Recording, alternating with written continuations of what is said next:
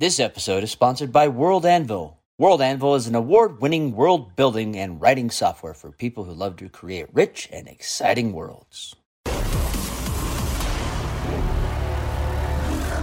Dungeon crawlers. We would be honored if you would join us. All right, everyone, welcome to another episode of Dungeon Crawlers, where we're here. And this is going to be a very interesting and different show than you've probably heard for, for a while. I mean, we, we have uh, definitely had very uh, controversial and debatable episodes, debating episodes, not debatable, d- debating episodes. And this is going to be one of them.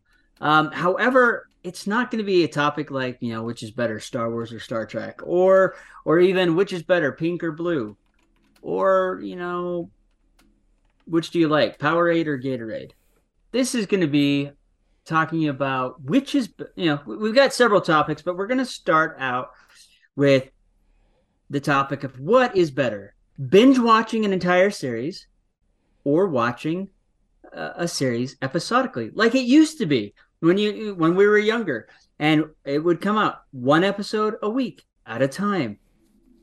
And if you missed it, you were you were tough out of luck. Now we may not go that far because you know DVR and stuff like that, but we just the difference between those two. Uh, so, who was it that wanted to run this one? I I, I want to run with this one. This one's been on my mind Right. lately. So uh, I have been utterly enjoying. Uh, for those of you who heard our Willow review episode last week, uh, if you haven't, go check it out. Uh, for those of you who heard that episode, I will tell you that the way that I feel uh, about Willow is diametrically opposite to how I feel about HBO's The Last of Us. I'm an enormous I'm an enormous fan of the video game series and when they were bringing this out I definitely had some cautious concerns but I can tell you categorically that what they are doing is monumentally fantastic and the reviews reflect that as well uh, but I bring this up because Jeez, at- Krebs, hyperbole much? I know, right? uh, eh, I will tell you that I- I've I've tried getting some of my friends to watch this, and I've heard something that I have heard many a time before, which is I am waiting for the episodes to drop so I can binge it. And I've been giving this some real thought lately. I recently saw the film Skinamarink, and um, and I'm watching The Last of Us, and and I, I also reflect on a more recent but now completed series, Mr. Robot, that I also watched. And you know, growing up in our youth, uh, the three of us, we would watch shows like you described, Daniel, where it, it had a time slot on a specific day of the week. And you had to watch it at that time, or you had to set up your VCR, or you had to set up your DVR, or you missed that episode. And if you missed that episode, then you went through the rigmarole of talking to your friends of trying to get a hold of it. Um, and so I wanted to discuss tonight the pros and the cons or the preferences behind binging a series or a season, let's just say a season in its totality versus an episodic drop. Uh, so this is something I've noticed for me, and this is something that uh, it's actually it was kind of fascinating when I when I just realized this. When I am watching a show one episode at a time, so I, I just was recently watching the the new National Treasure um, TV series on Disney Plus, and I noticed that I was also watching a lot of other episodes just one at a time. And I realized when I did it that way, I had more time in my day to do other things. Hmm. Because when you get in that binge cycle, next thing you know, the day's over. And then you got to go to bed and then you go back to work, but then you want to watch the rest of it. And so I found when I was binging that I was missing out on so many things. And I think, you know, that's why it was so great when when I was a kid is you know, I knew when my shows were and I could plan my day around that. I knew from a certain time there was that window that I would watch my shows and then I'd be I'd be outside playing. I'd be outside goofing off with friends and going and doing things. Now with the way it is, like my kids, you know, they'll be binging stuff on Netflix. It's like, hey, go outside. No, don't want to right now. I'm watching this show. And next thing you know, it's like, hey, can I go outside? It's dark outside. Mhm. No, you've wasted the whole day. And so I really think it, it, as great as it is that we can get everything at once, I think we get in this mindset where I got to watch the next one. I got to watch the next one. I got to watch the next one. And then next thing we know, we've ran out of time. You know, the weekend's gone or the evening's gone and we can't do anything. And there's nothing to be excited for because now you've been to watch the whole season, like Stranger Things. We're not getting another season till next year. It's on, you know, it's 2023. We just got the last, you know, season last last End year. of 2022. Yeah, we got to wait over a year and a half. Where, yeah, granted, even if I watched it one episode a week, it still wouldn't have stretched out far enough. But, you know, that could have been prolonged a little bit more.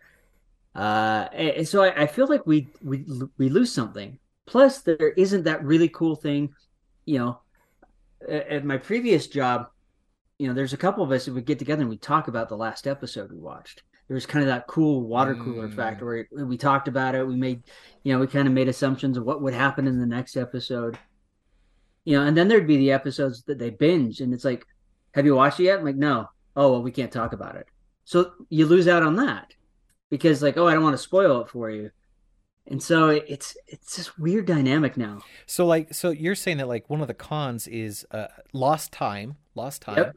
Um, there's also uh, you have this large stretch between when you'll get another episode if you binge everything at once because now there's a large gap before the next thing drops, Yeah. and also a lack of synchronicity in the water cooler effect, as you put it. Yes. I think those are all excellent points. Matthew, what are your thoughts? You know, in the age of instant gratification, one of the pleasures that we're missing out on is the joy of anticipation. Mm-hmm. And you've got when you when you can just watch every single thing and just get it all out all at once. If You spend, you know, eight an eight episode season. You get up in the morning, you watch it all the way until the evening. Your day is gone, like Daniel says, but you've watched everything. You've got to experience it. You haven't forgotten anything from episode to episode, but you get the entire roller coaster of emotions. You see how every plot twist ends. There's no there's no such thing as a cliffhanger when you can just go on to the next episode. Uh, and you you got to experience the whole thing in its entirety. And there's some appeal to that. However it's done. You had this huge endorphin rush and now it's over. By the time that that ip comes up again for another season or if it does um, you likely will have forgotten a lot because you took it all in at once. Um, being spacing things out a little bit anticipating gives your mind a chance to get let your imagination kind of exercise itself. Because like what's going to happen with my favorite character? How could they possibly resolve this? Who done it? Who's the bad guy in this mystery right? Uh, and you're thinking about these things until the next episode comes. I can't wait to see how this turns out um, is that joy of anticipation and it's one of the reasons that i would never make a good book reviewer is that when i get a book i i intentionally read it slowly I intentionally will say, I've read enough. I'm putting it down now because I want to make the joy last. Uh, I want to have it stretch out. Uh, and I think, so I think that's, and and when I say the joy of anticipation, I think there's a lot of people out there, especially the ones that are fans of binging, that are going to go like, man, he's so stupid. Uh, is like, you don't get it. Well, don't knock it till you try it. Uh, there's, there's something to be said and i'll always remember this lesson i learned um, as uh, a, a very young adult. I was working construction in, in a summer that hit 116 degrees. And i had one of those huge thermoses. I think it was held about a gallon or maybe two gallons. And uh, my buddy's wife had got one of those thermoses and made kool-aid with ice and it would stay cold most of the day. And yeah, water was really good, but when you were thirsty, man, a hit of that Kool Aid, that really hit the spot. And so we get there and it's his, and we're both just sweating and we're thirsty. And I say, Here, you know, you, you go first. It's yours. He goes, Oh, no, no, man. It'll taste better five seconds from now when you're done. Uh, so he let me take the first sip, and he took it, and I always remembered that because it did. It tastes sweeter for the anticipation. It tastes sweeter for the the the, the longing for it, or for waiting a little bit longer. Daniel.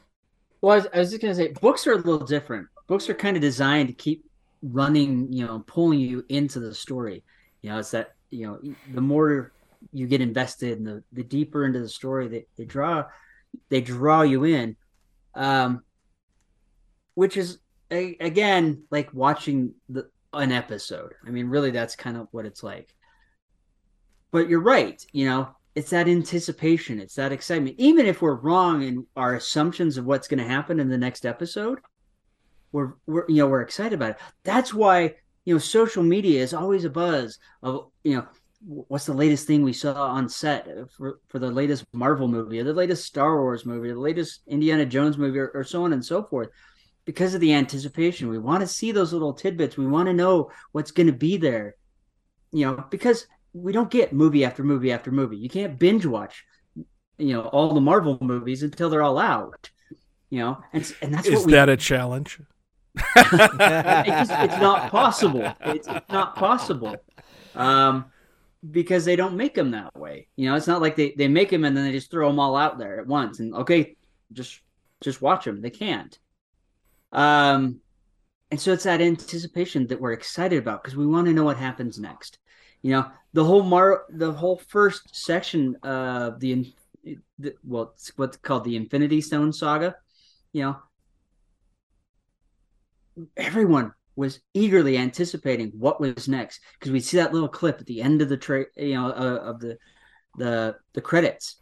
It's like oh my gosh that guy's showing up? Now what? Now what's going on? And then we'd have to wait till the next movie. And then you'd see the next movie and then there'd be another clip. I mean it was a brilliant marketing plan the way they did that because it kept you interested waiting till the next one. You can't really you know you can't do that really. You you have the cliffhanger at the end of the season, and then you're left. You know, I, and I get it. There's sometimes you're in that zone where you watch one episode, you want to watch the next one, but you get into that cycle too much. You're at the end, and then there's nothing. You're you're left wanting.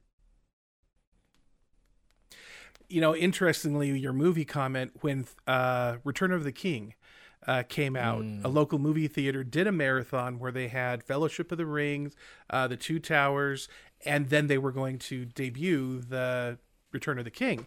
And you paid an ungodly amount of money, and you got a commemorative cup and a popcorn bucket that you could get refills on as much as you wanted to get through uh, through the day.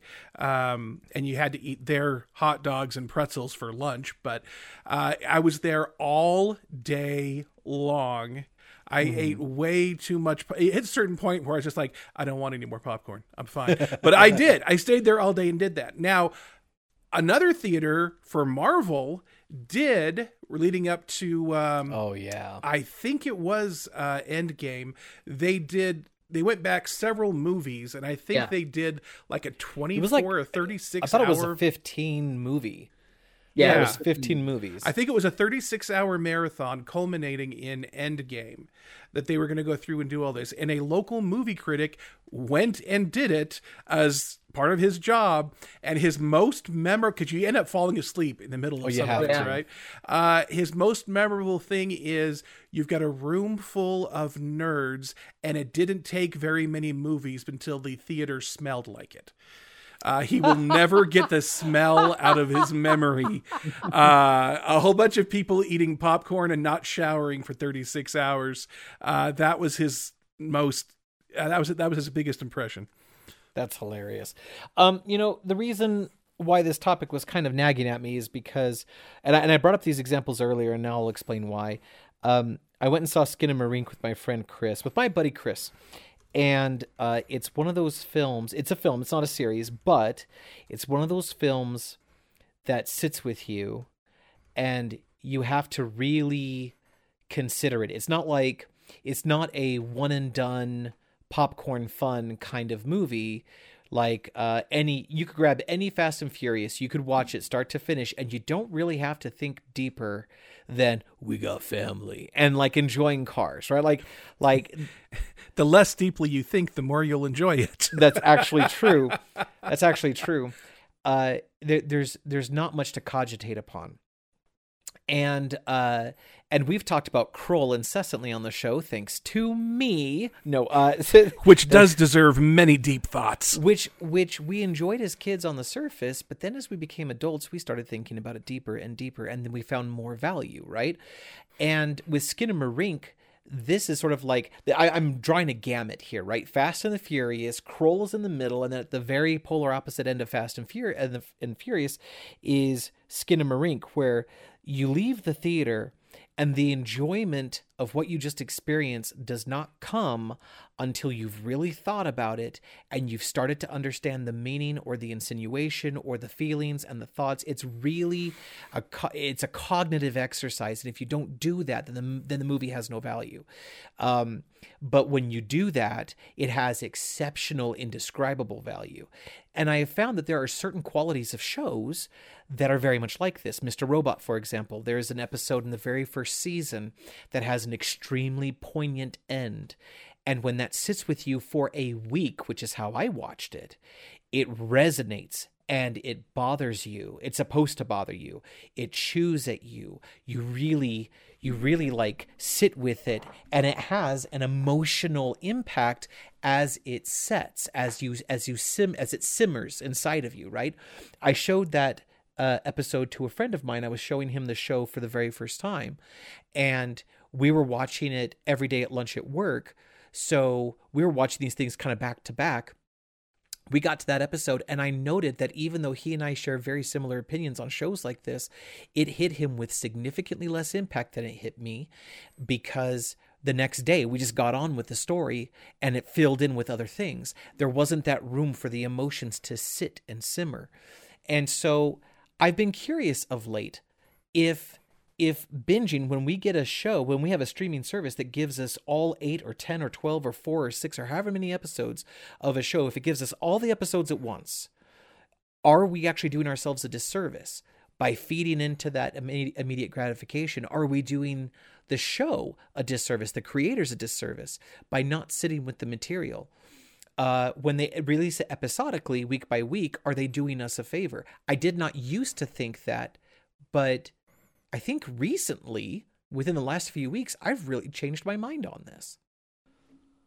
So I was it, eh, another thought I had about the binging topic is that, like most things, the path of wisdom lies somewhere in the middle. Yeah. Uh, I think you, like Daniel absolutely is right. Get up and do something with your life. Uh, as William Shatner famously said, move out of your parents' basement. You know, be, be you, you, do have to be a productive, responsible adult. Uh, and you, but, but once you've done, once you've worked, you've earned your playtime. That's my philosophy. Yes. So, um, taking some time to enjoy your show. And if you want to watch, the, the good thing about having them all released at once is that you can watch it on your schedule. I can mm. watch two or three episodes tonight. It may be a few days, and then I can get back, and maybe I'll only have time for one, but then I'll get back to it later on and be able to watch several more in a row. So having the option of saying, you know what, I still got time. I want to see how this resolves, and going on to do the other one. So a, a kind of a hybrid between the two, watching a few, but perhaps not all at a time. I think gives you the best of of both worlds. Having said that, I want to pose a couple questions to you. Yeah. Um, you you and I are both, uh, Krebs and I are both big fans of 24. Yes. and 24's big gimmick was this is real time. An hour of the show is supposed to be an hour of what happens in the story, including commercial breaks. Yes. That's when all the characters actually got something to eat or went to the bathroom. Uh, was was during the commercial breaks, uh, and um, so in a show like that, that's more real time and supposed to happen really really quick. How does that format of a show change, if at all, your opinion hmm. on the virtues of of binging, watching several of them in a row, or having to wait for a week in between each hour of what happens in the story. You know, I think accidentally by giving the gamut of Fast uh, and the Furious to Skinamarink, um, I accidentally pointed out a way to judge the rate at which you can watch a show. If you Hmm. if you have a show that does not require or I'm sorry, that does not benefit. Let's not say require. Let's say benefit. If you have a show that does not benefit from cogitation, and I would put 24 maybe a little bit toward the middle compared to Fast and the Furious, but 24 is a show that is excellent when you watch it two, three, four episodes in a row. You know, um, I or or if you want to be a diehard, you know, you could you could spend Watching 24 episodes in a you, row. You could watch it 24 episodes in a row, um, and then and then you know take a break, maybe shower, maybe eat, um, but uh, but yeah, maybe maybe that range. May, I propose this: the that gamut of Fast and the Furious to Skinamarink, uh, which measures the benefit you gain by simmering in the content uh, in between doses. I think that expresses how you discover which shows you can binge versus which shows you shouldn't binge. That's a good point. Uh, second point I want to bring up, and I think that what they did with Stranger Things was pretty wise from a strategy standpoint. This last season, they released most of the episodes, and then they stopped. And you have to, I think you had to wait for like a month, I think. Um, but, and what they did is they got Act One and Act Two, but the resolution of everything that happens in Act Three, they waited. And they knew, I think that this was some pretty smart marketing because there's going to be some group that watches it a bit at a time, but it's going to be slower than another group. And they didn't want all the social media buzz to reveal what was going to happen. Uh, too too early, right? They they they, get, they had a stopping point where everybody had a chance to catch up. And then they released the last few, which people would consume relatively quickly. Um, and they and I think they also did that specifically for my point of the anticipation. By cre- they they're creating demand the same way the Girl Scouts do by only selling their cookies once a year. when it comes around, the demand is incredible. Uh-huh. Uh, and I think that's kind of what they did with Stranger Things. So in a sense, the the show creators of Stranger Things, at least, if not other uh, properties, are realizing there definitely is a dichotomy between binging and watching episodically. What do you think of of what Stranger of how Stranger Things release their episodes? I it's still uh, so for me it didn't make a difference because I uh, I I enjoy Stranger Things, but I wait forever before I watch it. Like it had been out for quite a while before I even started watching it, and it was because I didn't want to jump on the bandwagon. And so when the new season came out, I, I felt the same way. Like I don't want to jump on the bandwagon of this just to watch it forever, you know, because everyone's watching it. Uh, it is a great series. It's really well written. It's beautifully done, and they hit all the right cylinders. They had a big reveal that was happening, and they wanted to drag that out. So what they did by releasing those r- two massively long episodes, holy crap! th- They were like movies that in their own That's right true. because of how That's long they were. They should have been pushed out as you know. The last one should have been four episodes, honestly, uh, because it was almost two hours. But um, it was done beautifully because they didn't want the reveal to come out early. Like you said, you, the story built up, and it's like we're pausing, and we're gonna wait, and then because that anticipation, everyone wants to know who Vecna is. Like there, there's hints. Who is he? And then we we stop. There's nothing left, and it's because they they called back on that old sensation, that old feeling we had with those episodic episodes when they came out one at a time each week. Yeah, I like actually. The, now that you describe it that way, I was kind of in a similar boat, Daniel, where I did not intentionally delay watching the show. It was just a matter of life events, and so when I did watch the show, I didn't have to wait long between where they broke the season up and where they added the last episode. I I watched it on my schedule the way I would have even if they had dropped all the episodes. But what I do like about what they did was that they hamstrung social media trolls or even just people who are trying to be excited about something they love and they want to share it on social media. Yeah. Um, and what that inevitably does is it creates spoilers for people who haven't been able to get there yet. And uh, I don't know about you, but like I, I'm really glad I saw The Matrix in 1999 because uh, now I know how to dodge bullets like Neo when it comes to spoilers. right? Like every time every time something new comes out and I haven't seen it yet, I'm just I'm like Trinity, help! And I like go into a back bend trying not to see things on social media. Which is Uh, really funny because we're on social media and we actually have spoiler episodes. Yeah, we do. Yeah, but but we we label them clearly. Oh yeah, You know, but my yeah. my you know, the ones that I hate are this are the things that are like an image of a key moment, a still frame that gives away everything, and then like you can't unsee it. Once you see it, you've seen it. yeah, and um, it, it just shows up in your your your social media feed as your Yeah, it's skin. like scrolling chicken recipes, video game news, spoiler I didn't want to see. You know, like that sort of thing.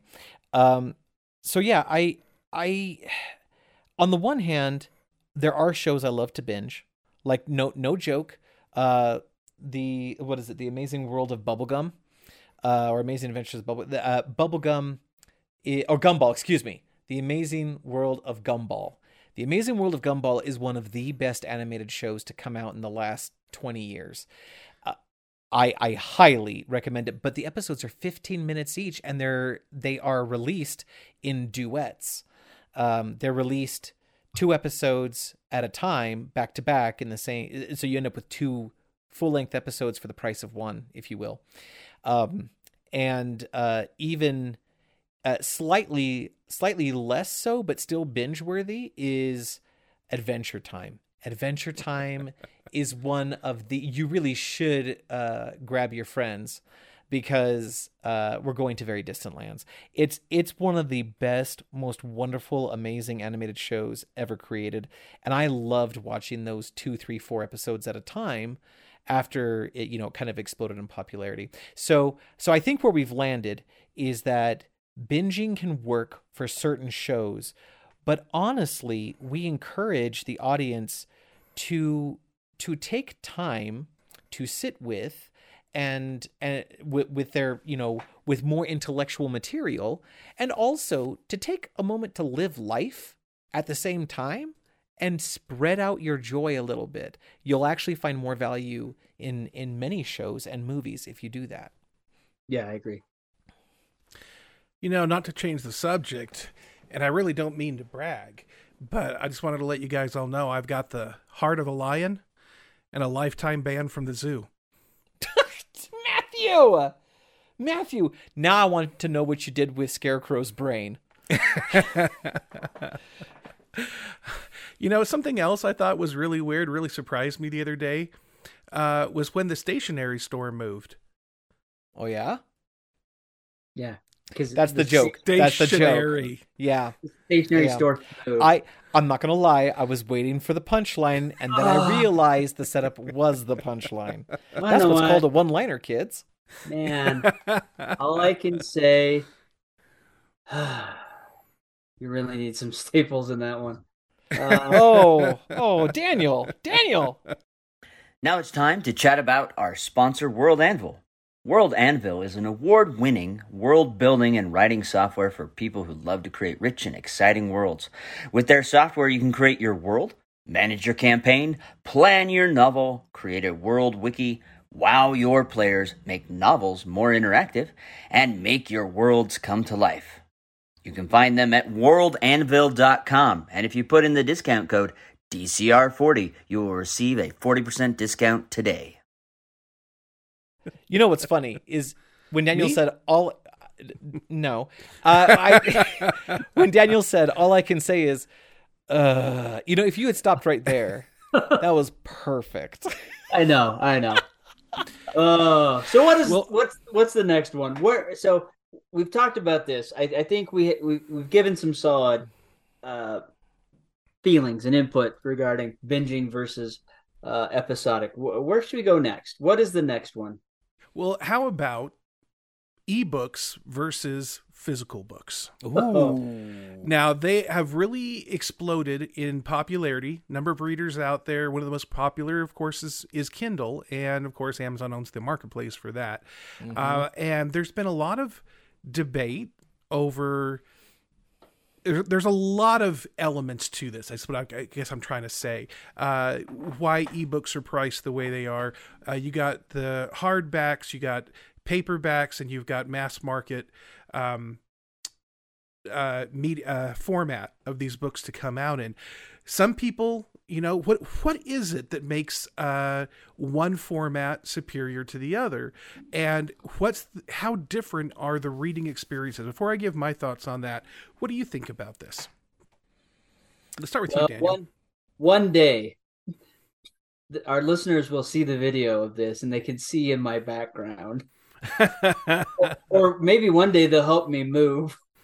Um, my back still hurts. yes. Another uh, box of books, Daniel. Uh, I have so many boxes of books. So I like holding a book. I love smelling the scent of pages as I'm flipping through and reading that book. There's just there is something about holding a book and flipping through the pages and devouring the words upon that page that has always just drawn me in. Now, you know, last June, I you know I got a, a, a Kindle white paper. Uh, Krebs suggested it. It looked really cool. I have 250 books loaded on there of mine, and I have not read from it once. Uh, which- in fact, I don't even know where it is. Uh, it went on a trip with me for over the Chris, Christmas holiday, and I haven't seen it since. So I should probably find that. But um, Someone was just gifted a Kindle white paper with two yeah, probably. books. I mean, that that just tells you, like, I I don't care about it, but my books I do, and there there's more to it than that. Like, I am probably the craziest, insane person on the planet when it comes to books. I I don't break the spine on my paperbacks. I'm proud Um, of you.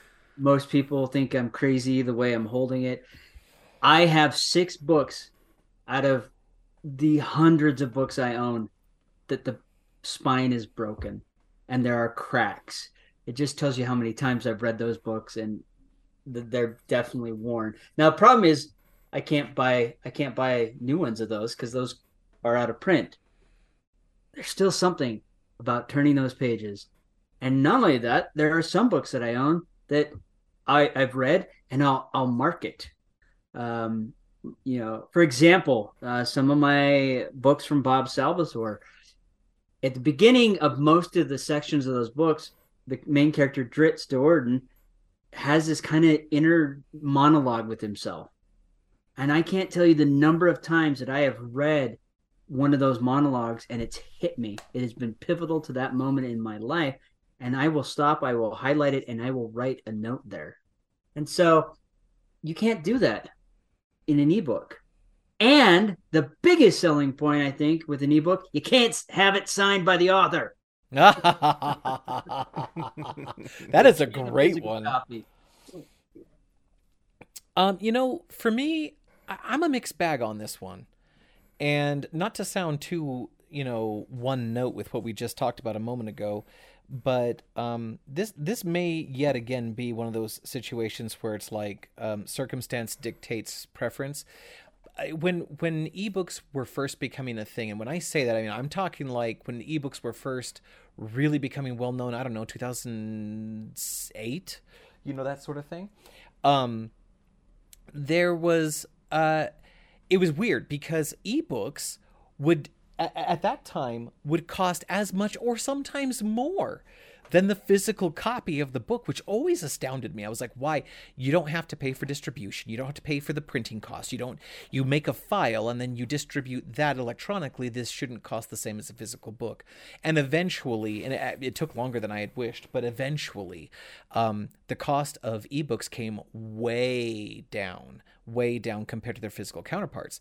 Um, I love a good physical book, and I am a sucker for having beautiful books on my bookshelves. Uh, I I'm getting the Wheel of Time series one book at a time, and I'm making sure that all the covers, all the all the jackets match, and I want them all hard covered. Like that's very preferential. I got a book that was written by a former U.S. president and got it signed by that former US president. And that was important to me to get in hardback, to Daniel's point about autographs. But lately, lately I've also been working on trying to read faster. I, am a, I'm a painfully slow reader, and I don't like that I read slow. I want to be able to read fast and and retain, right, to comprehend.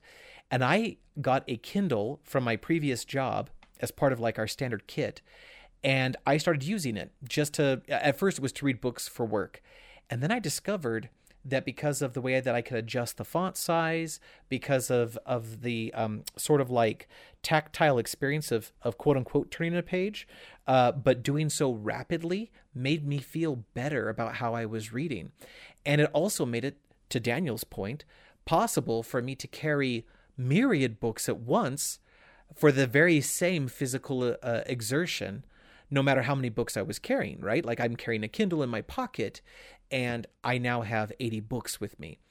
Uh, while so while I prefer physical books, especially when we're talking about special editions or special sentimental uh, editions of books, when it comes to books that maybe are not so sentimental, or when I'm working on my reading speed, actually digital has become, I think, my preferred format. You know, you, you have a good point. When it comes to traveling, it's a lot easier to take the Kindle than a book. You know, um, when I used to go on business trips, you know, I take two or three books, and that takes up a lot of space.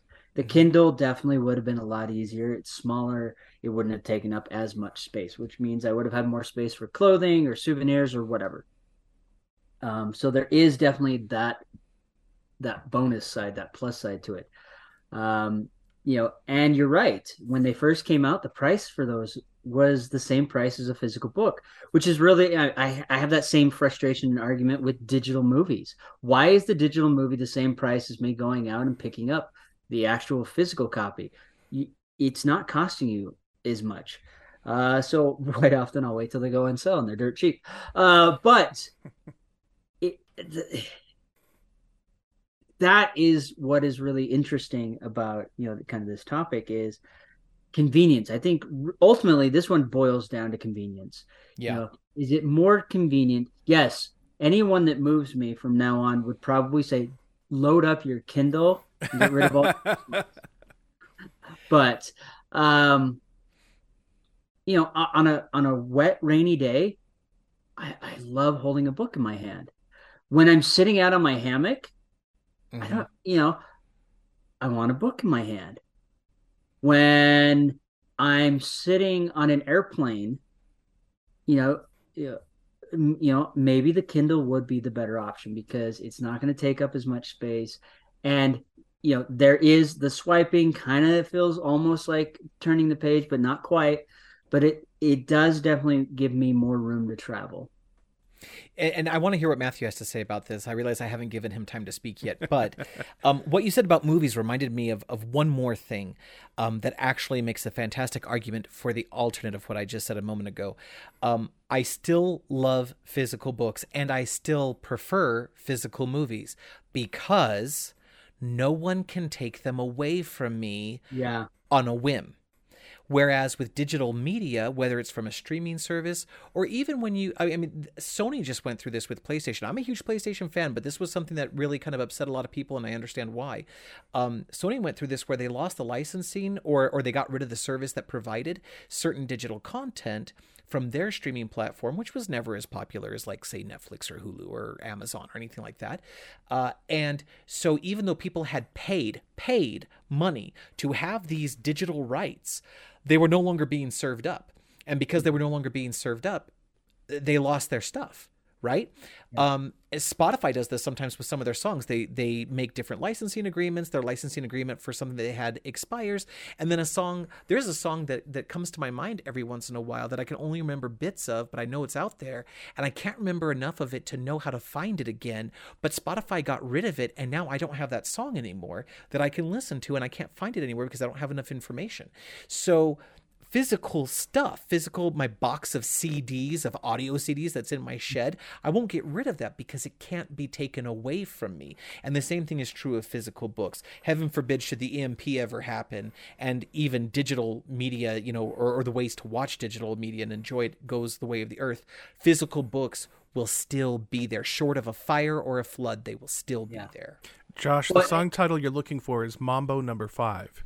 No, it has never. It has never been. It has never been Mambo number five. It was the Macarena. Thank you very much. that would have No. been my second guess. You know, you're right, and that's the other thing that really does uh, frustrate me about electronic media. Um, you know, same thing has happened even with Audible. So, Auto the Audible accounts, um, you know, if you're a member, you get free uh, books. Yeah, every month you get like so many credits. Well, besides the credit, there's also like for me- members, there's just books that are free that you can. Oh, yeah, the yeah. Library. Well, now those ha- are some of those have an expiration date, and then they're Mm-hmm. gone, and then you have to buy them if you want them back again, which is frustrating. You know, uh, Transformers the animated movie. I've I had that. I bought a physical copy that had a code that allowed me to get a, the digital version. Then they released the 40th anniversary or whatever 30th anniversary or whatever it was and then i didn't have my digital anymore because they put out a new version and it's like i gotta buy it again even though i bought it and i had the code for it like what the heck so i you know the way they do movies i definitely don't like digital books isn't quite the same they're not they haven't got to that point yet but i wouldn't be surprised. But they could. do Yeah, they they could. really easily could. Uh, but the even more difficult part of that is okay, let's say what happens, you know, kind of like what happened with your Facebook account, where it gets hacked and you can't Mhm. get back into your account. Now you can't get any of those Yep. books you purchased, you know, because you had to set up a new account and there's no way to get back to that account because all those books are tied to that Amazon account. Yep, that's correct. Then what do you do?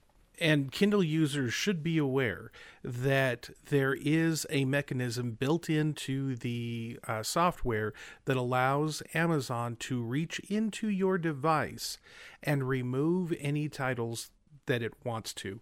By the end user license agreement, they will only do that in situations where they lose the licensing or they've been ordered by the court. Where it's a legal that. issue. Yeah. Yes, yes.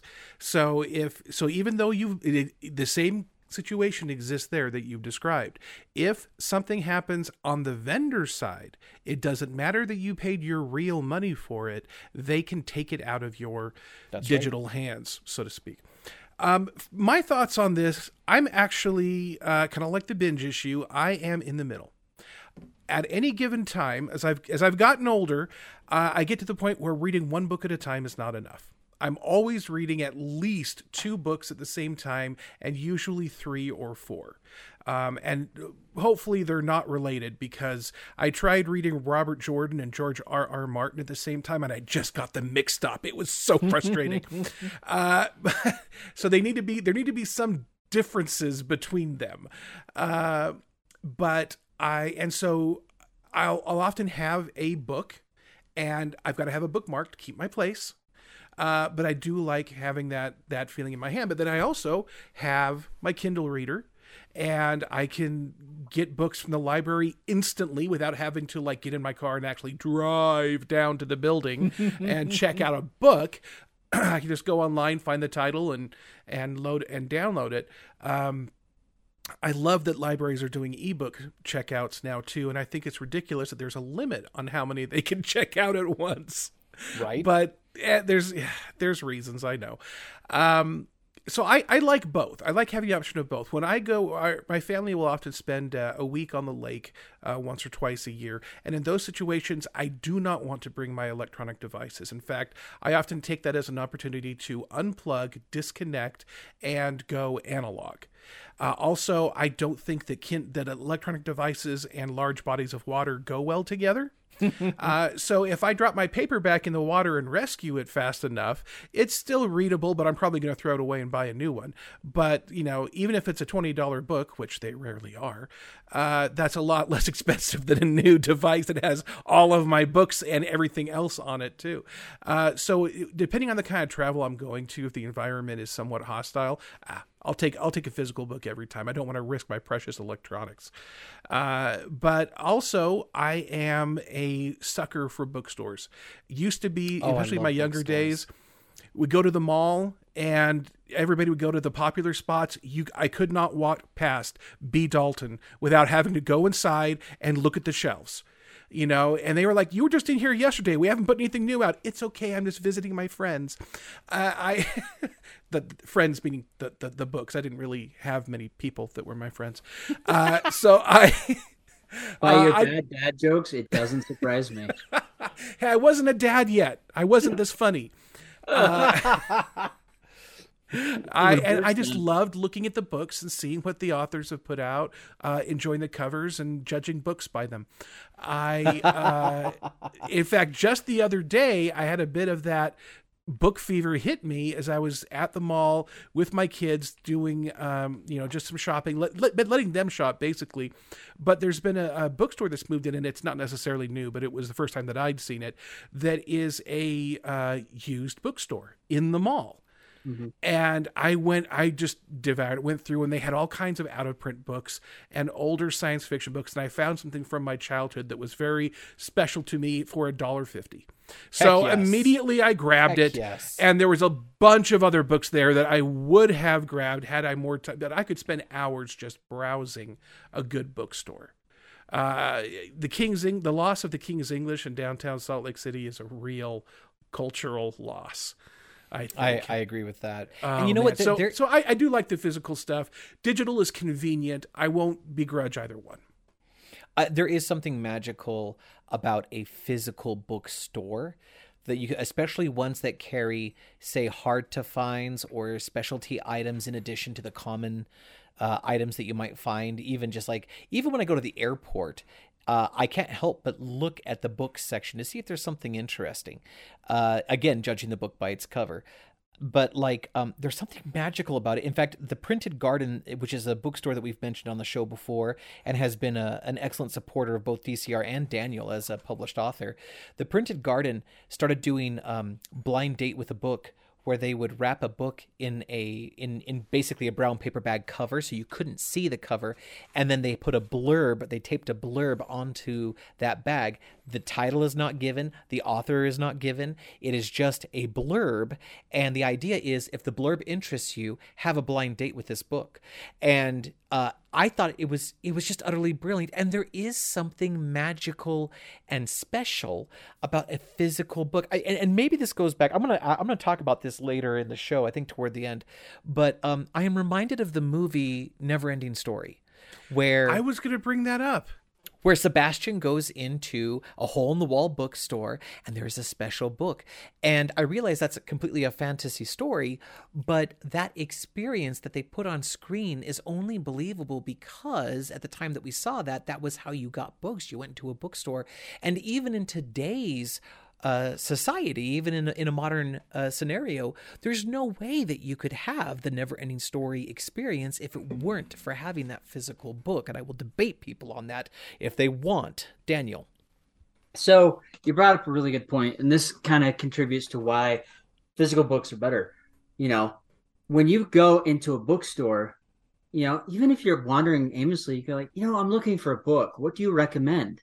And you have people like, oh yeah, here's a good book. Here's some idea. Or like, what are you into? Are you into fa- science fiction, fantasy, horror, thriller, suspense, whatever? And you let them know, and they direct you to, well, here's some great, here's some good books. Here's something you might be interested in. You have someone there to suggest. When it's ebooks, you don't get that. You know, it's just you got to hope that they have a really good blurb on there, you know, Yeah. or someone told you about it because otherwise, you know, you're just scanning like you don't know. Um, the one thing I do like about Audible with the with the audiobooks is you can at least hear a sample, so you can kind of see, oh, do I like this or not? And, and on Amazon, on some of them, it does have a sample where you can read a few pages. Mhm. But even then, that's that's kind of awkward and weird. Because if you're if you're looking on your phone or on a laptop or something, it just depends on what device you're using to see if you read it well enough. Um, but even then, you're just kind of rummaging through it really quickly. So that's just something. Again, I I feel like physical books have over ebooks.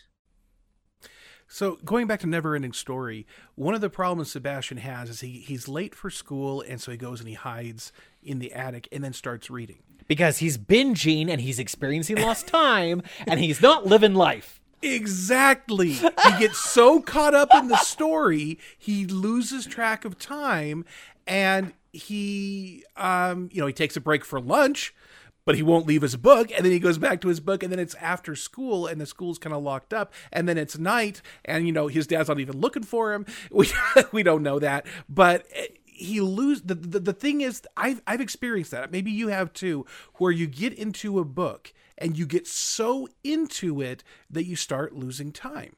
Yeah. Do you feel that there's a difference in that experience? Do you have that experience as often with a digital book uh, as much as you might with a physical book, or is there no difference? Um, I you know- don't. oh, go ahead, Daniel. I'm sorry. Go ahead. You go ahead. I went last time. Um, you know what? I recently came across a book that I don't think I normally would have read, but the the blurb caught me, and I ended up binging that book really hard, and I read the whole thing on my Kindle. And what I found was I could read it, you know, um, not just in my house, but on the go. It was very easy to take with me places. It was discreet, uh, in the sense of like if I if I pull it out of my pocket, it's not that much different than someone pulling a phone out of their pocket. And, and oh, by the way, this episode not endorsed by Kindle. Um, I the the fact that I was using a Kindle meant that I also had Whisper Sync to my phone, so if I couldn't take my device with me, I had my phone with me, and um, and then and then I also did this combo thing where I would play Spotify on my phone, but I would pick a soundscape type soundtrack that fit the genre of the book, and it ended up making this incredibly like deeper emotional experience as I read, and I just binged this thing, and I read it again. I'm a slow reader, uh, especially compared to Daniel, who can read like a book a day, uh, maybe two books a day.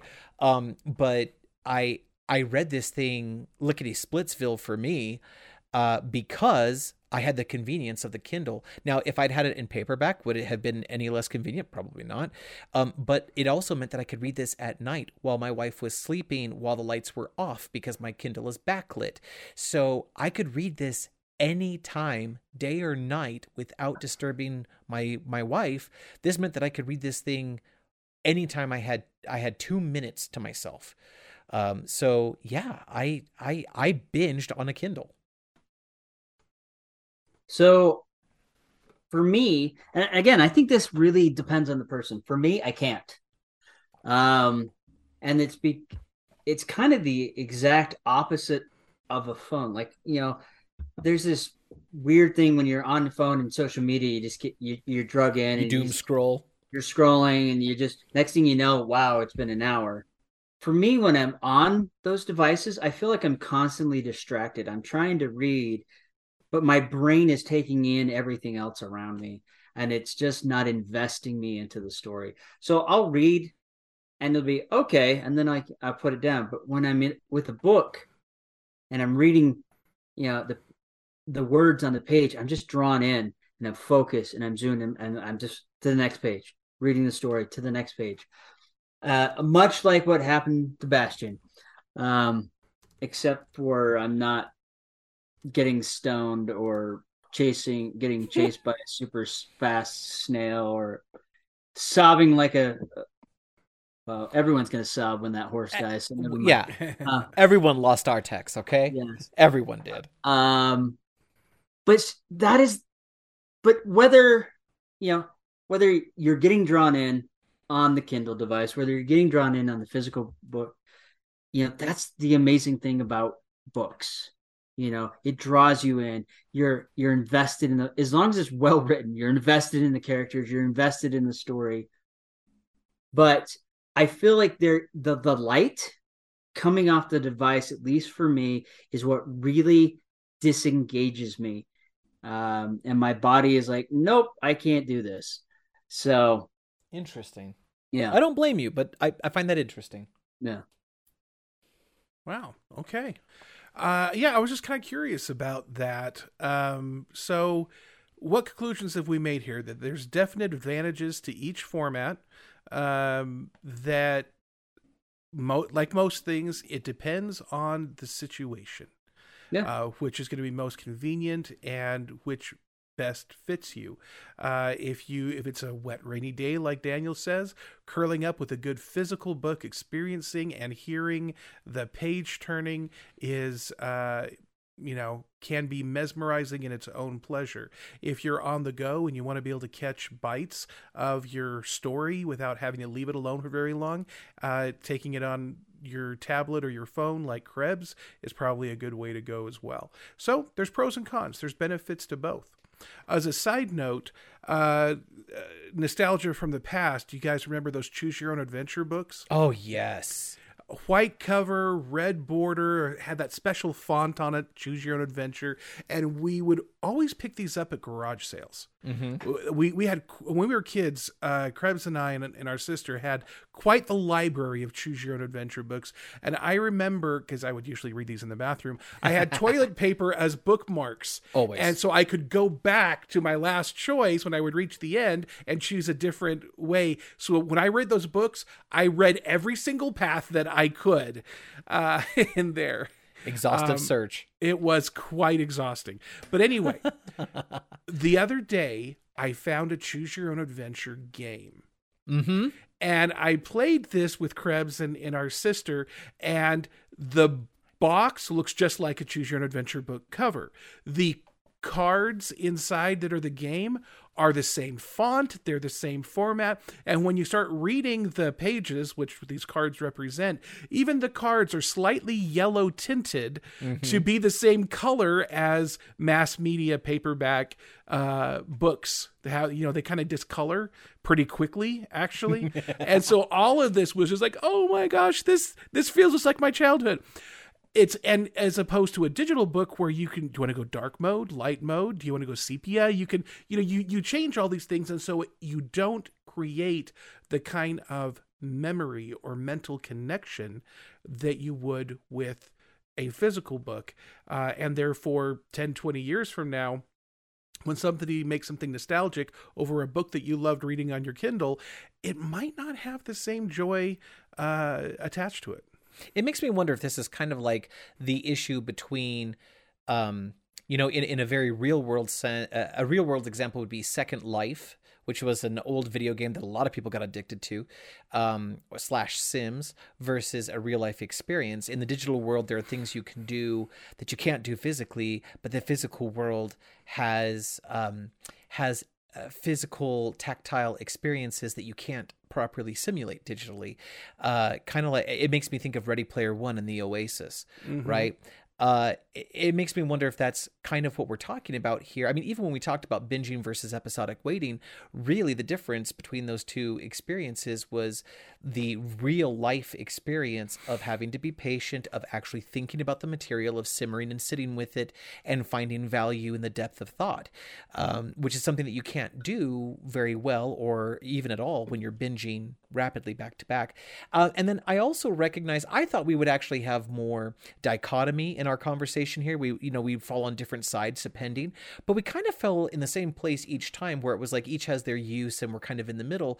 But i do wonder if our perspectives are so similar because we're from roughly the same gener we're, from the same generation right? Oh, yeah. we we we grew up pre-internet and we've lived as adults post-internet and we we straddle that line.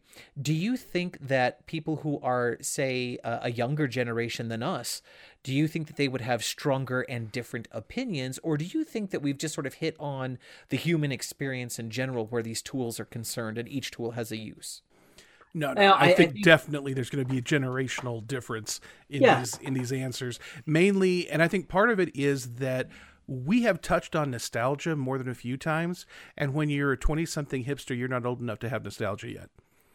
well, I mean, I, would, I wouldn't go that far.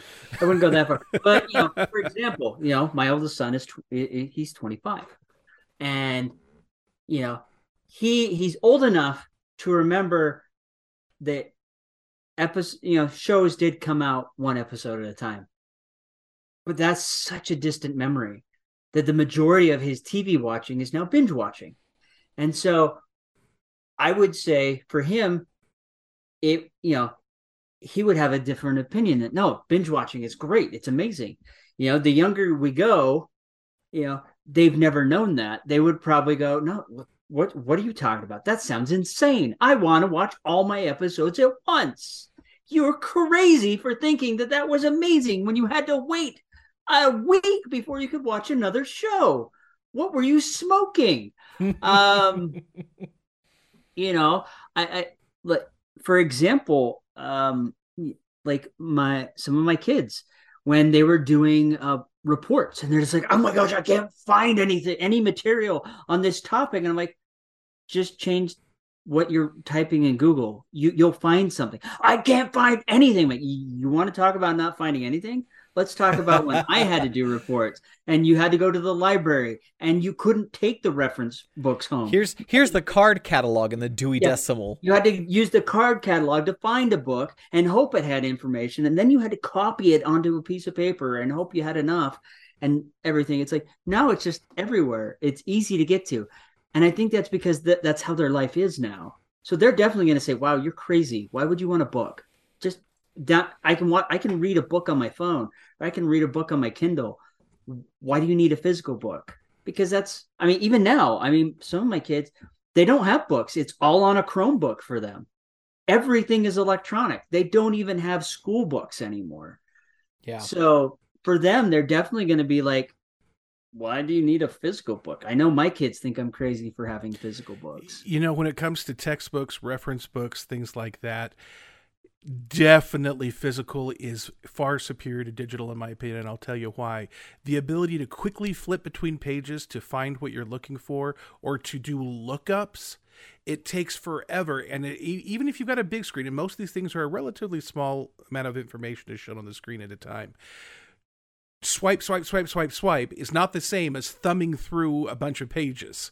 Uh, it definitely takes longer. The one thing that digital has over physical in that arena is if you know a key word and you can and the, your reader has a find function being able to but but most of the stuff but in a reference book you don't normally do that there's a section you need to go through a table you need to find or you have to cross reference multiple things so yeah in those things like um I just finished a, an audible book of one of the Stormlight Archive books, and at the end of all of Brandon Sanderson's books, he has an Ars Arcana index that explains everything. And so you've got this narrator who is basically reading dictionary entries. Not cool, although uh, Kate Reading and Michael Kramer do an excellent job of it.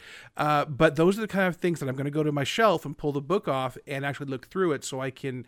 It's That's true. easier to process or compile the information that way. That's a good point. Yeah. All right, folks. So we've covered two topics.